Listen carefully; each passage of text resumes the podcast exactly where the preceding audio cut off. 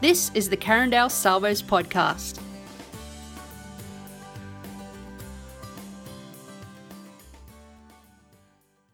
So I'm going to do what they do on the television. You know, we get that flash, flash, flash. This is what happened in the last episode, um, so that you remember or you catch up. So last week we looked at the beginning of the Ebenezer cycle. So this set of four chapters begins with Ebenezer and ends with Ebenezer, but they're not the same Ebenezer, but we're not going to do that detail. We learned that all the story we learned last week that all the stories in the Old Testament were chosen by the writers that wrote the Old Testament because of what they can reveal about God. So these stories are theology. And the story that we're looking at begins with Israel and their confused theology. They believed that God was the God of gods and Lord of all, the great and the great God, mighty and awesome. Deuteronomy 10.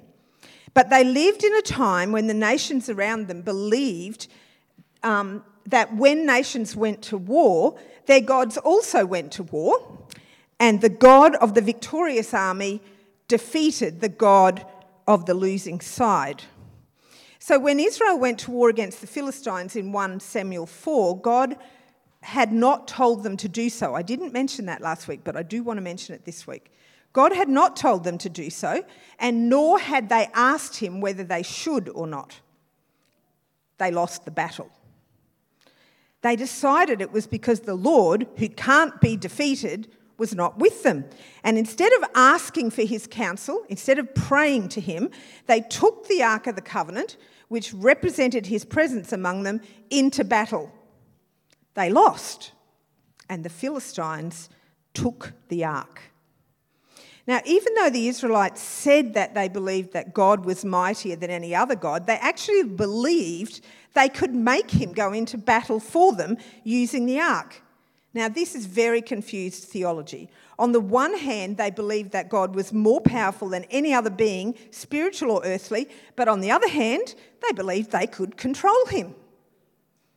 A God who can be controlled by humans is a very weak God. So their theology was very faulty. The loss of the battle and the loss of the ark caused a crisis of faith it is in this space that we left the Israelites last week and we moved to see what God was doing. 1 Samuel 5 and 6 is the story of God working among the Philistines to make them return the ark to Israel. The Israelites did not know God was doing that. So far, the point of the story is that God is very powerful, cannot be controlled or manipulated by people, and by allowing the ark to be captured, he forced the Israelites to rethink their theology but all the time, he was also working to bring them back to him. We learned that when things go wrong and we wonder what God is doing, we need to check our theology and try to find God afresh. God is our stone of help, which is what the name Ebenezer means in this cycle of stories. So we pick up the story today just after the ark has returned to Israel.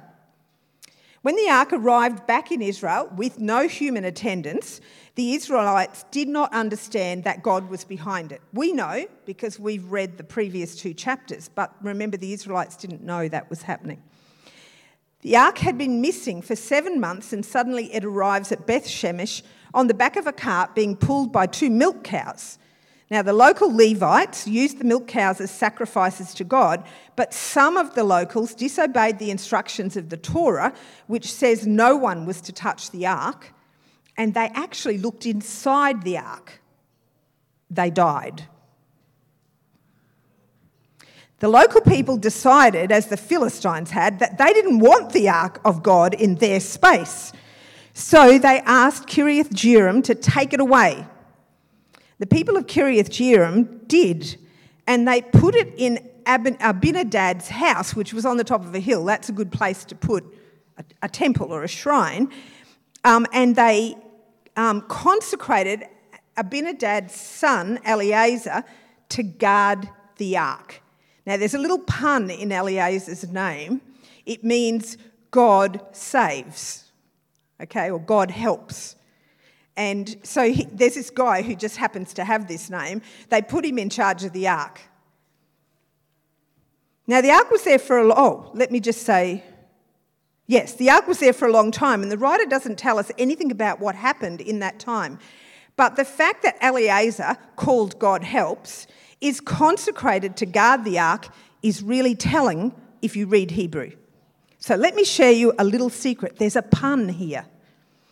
The word used for guard is also the word, the exact same word that's used when you're asked to keep the covenant.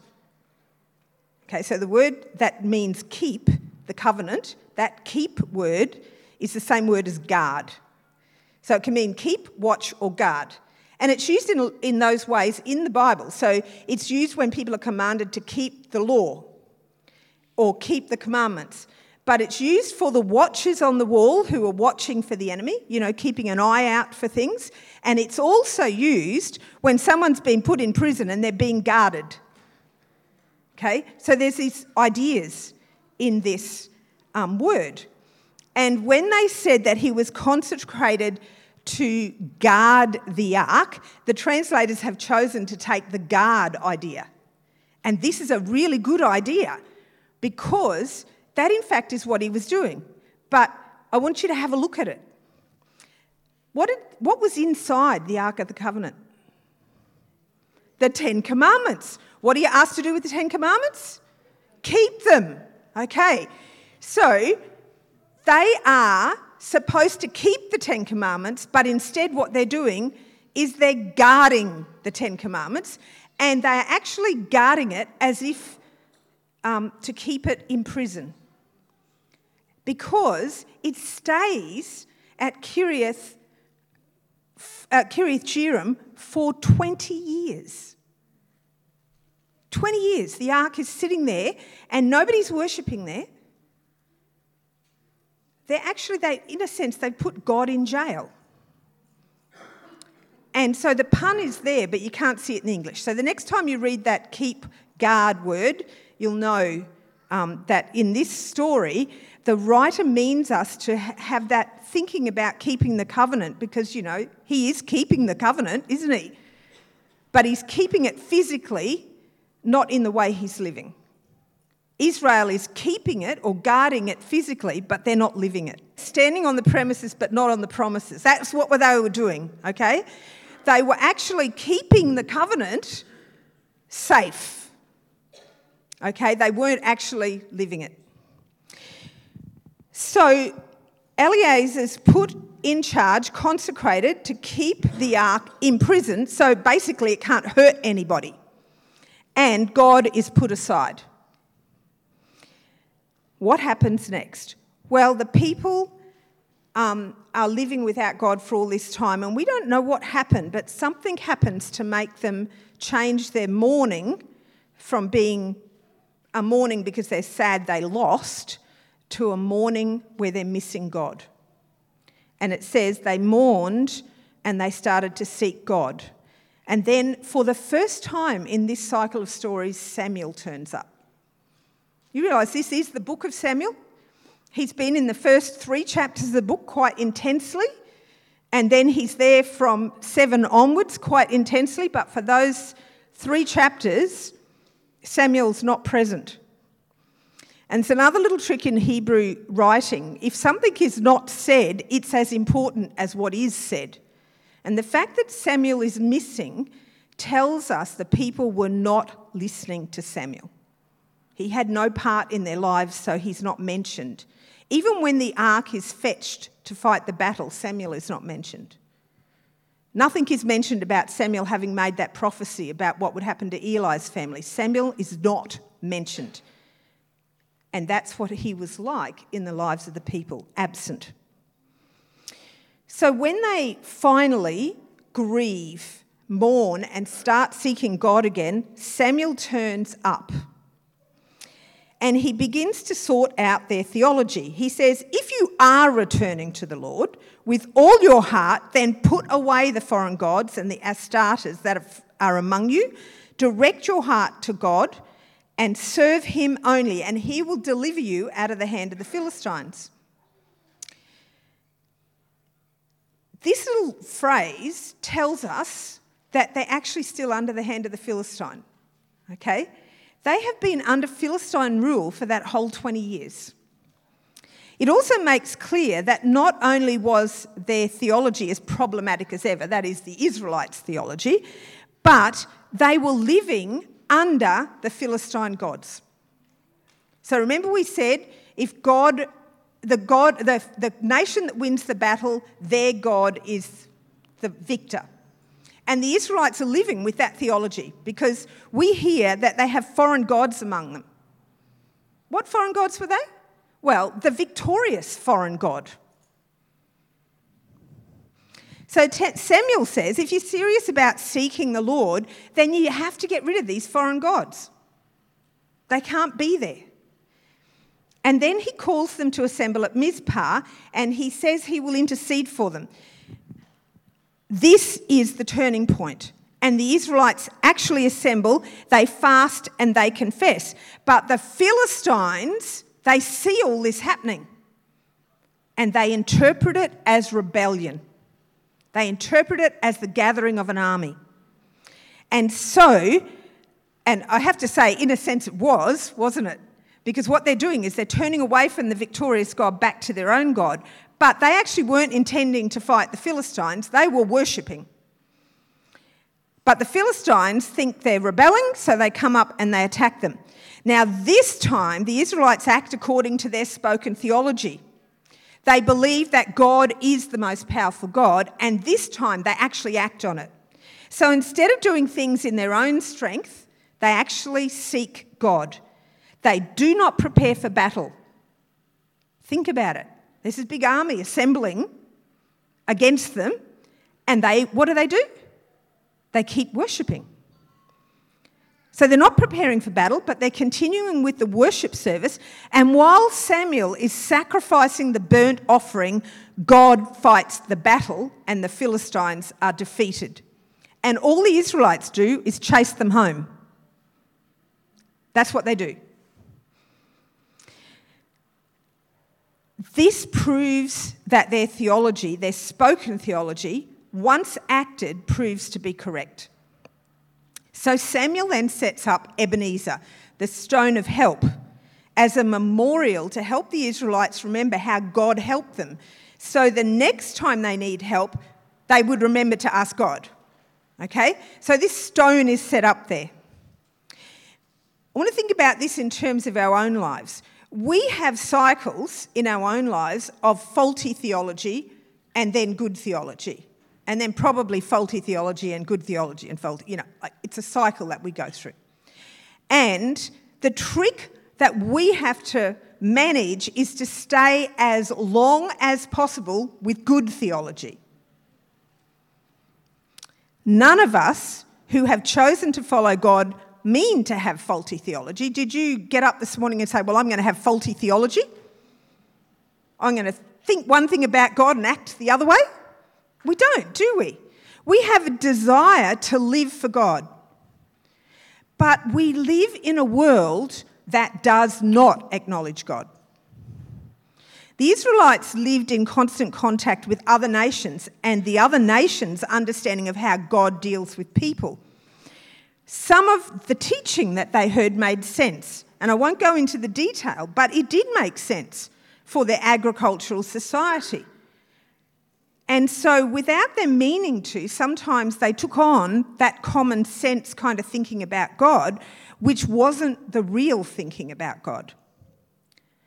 We live in a world where God's ignored, and people strive after material gain or a favourite ideology and some of it makes sense to us. I was in a third year class, these guys are training for ministry. And one of them said something like, Well, humanity is evolving into a better humanity. And I went, Sorry, guys, there is no second generation Christians. That is wrong theology. Every generation sins, every generation has to find God for themselves. And we are not improving. You only have to listen to the news.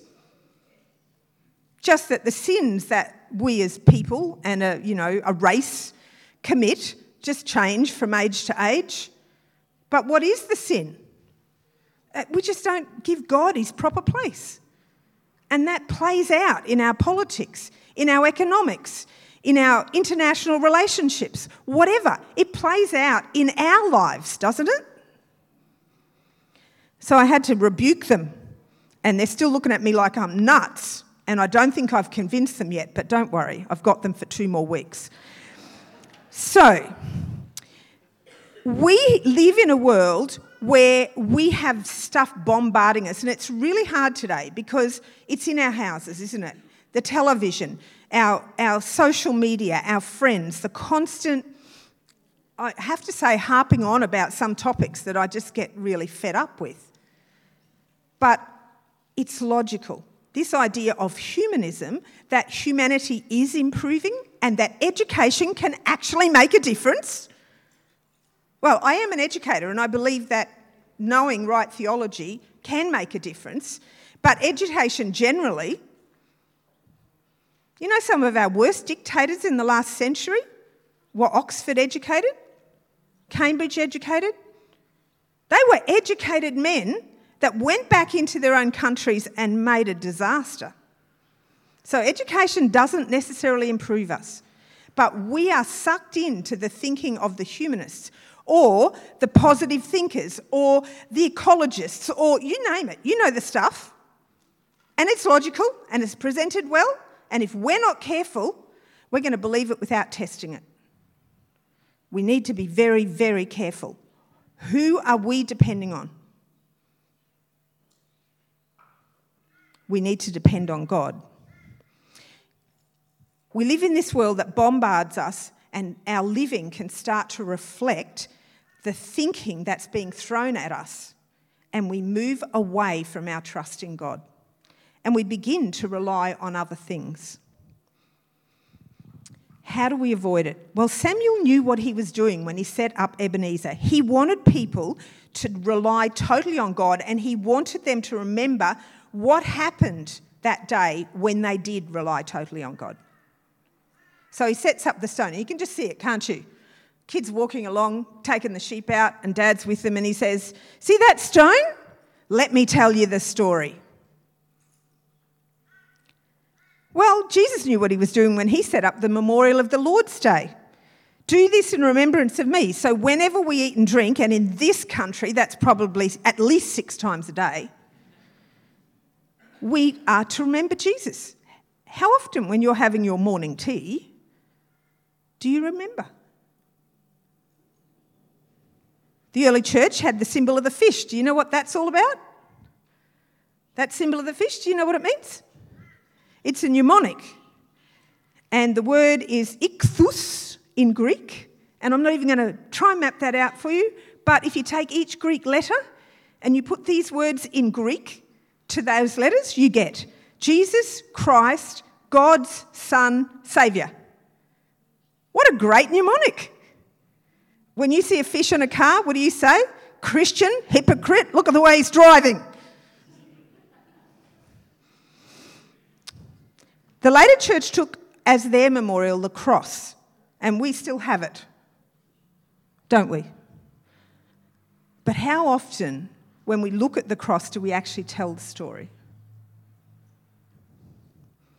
William Booth understood the importance of memorials. What's the, what's the biggest one that we use a lot? The flag. What does the flag mean? It's Trinitarian, holiness of God. God wants us to be holy, so He sends Jesus and He gives us the Holy Spirit. That's it. Great, great memorial. How often do you say that? And what about the uniform? What does the uniform mean? Saved to serve, but it's actually more than that. It's taking off the old life and putting on the new, isn't it? You know the story from the old corps under new management? Under new management. That's what we're saying. We belong to God. We've taken on a new life. And our motto what's our motto? Blood and fire. Blood and fire. And that symbolises Good Friday, Easter, and Pentecost. What more do you need? Okay. It's okay having the rock, Ebenezer. It's okay having all these symbols, but if we don't tell the stories that go with them, we lose it. It means nothing. So we tell the stories, or we should tell the stories, of how God saved us, helped us in the past. So we'll remember to trust Him in the present and into the future. So when Samuel set up the stone, he said, Up to here, meaning in time, up to here in my life, God has helped me. Can you say that? And what does that tell you? Past here, God can help me, doesn't it? What's that old chorus? All through the years, His providence has led me. His abounding goodness has been all my song. All through the years, I'll sing His love and mercy, singing Ebenezer as the years go by. So the Lord helps singing Ebenezer. How often do we tell our stories? Are our memorials working? How often do you rehearse the meaning of our symbols? How often do you tell people of the different ways God has helped you? Testimony times? We need to tell our stories. And more importantly, how much is that story of grace that's represented by the cross affecting our lives?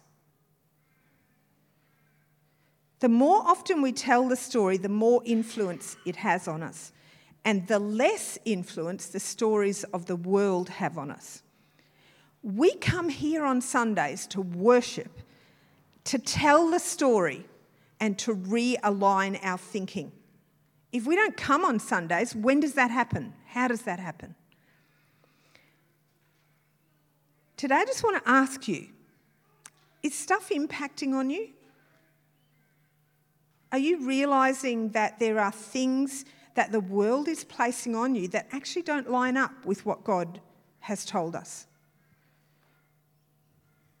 If you need to put aside some worldly thinking or give yourself fully to God again, that's why I love that song. You know, my response to this God of help is to actually give my life over to Him. It's what Samuel asked the Israelites to do giving myself fully to God, to serve Him only. And if we need to realign ourselves, prayer is a good th- way to do it. And prayer in public with somebody else is even better.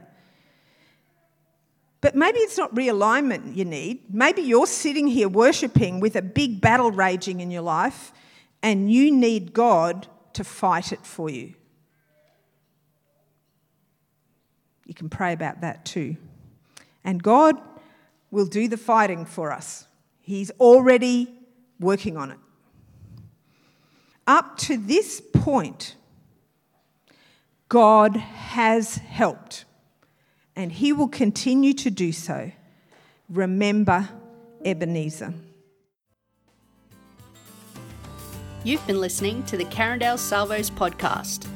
If you'd like to discover more or get in touch with us, visit us at salvos.org.au forward slash Carindale or head to our Facebook page at facebook.com forward slash Carindale Salvos.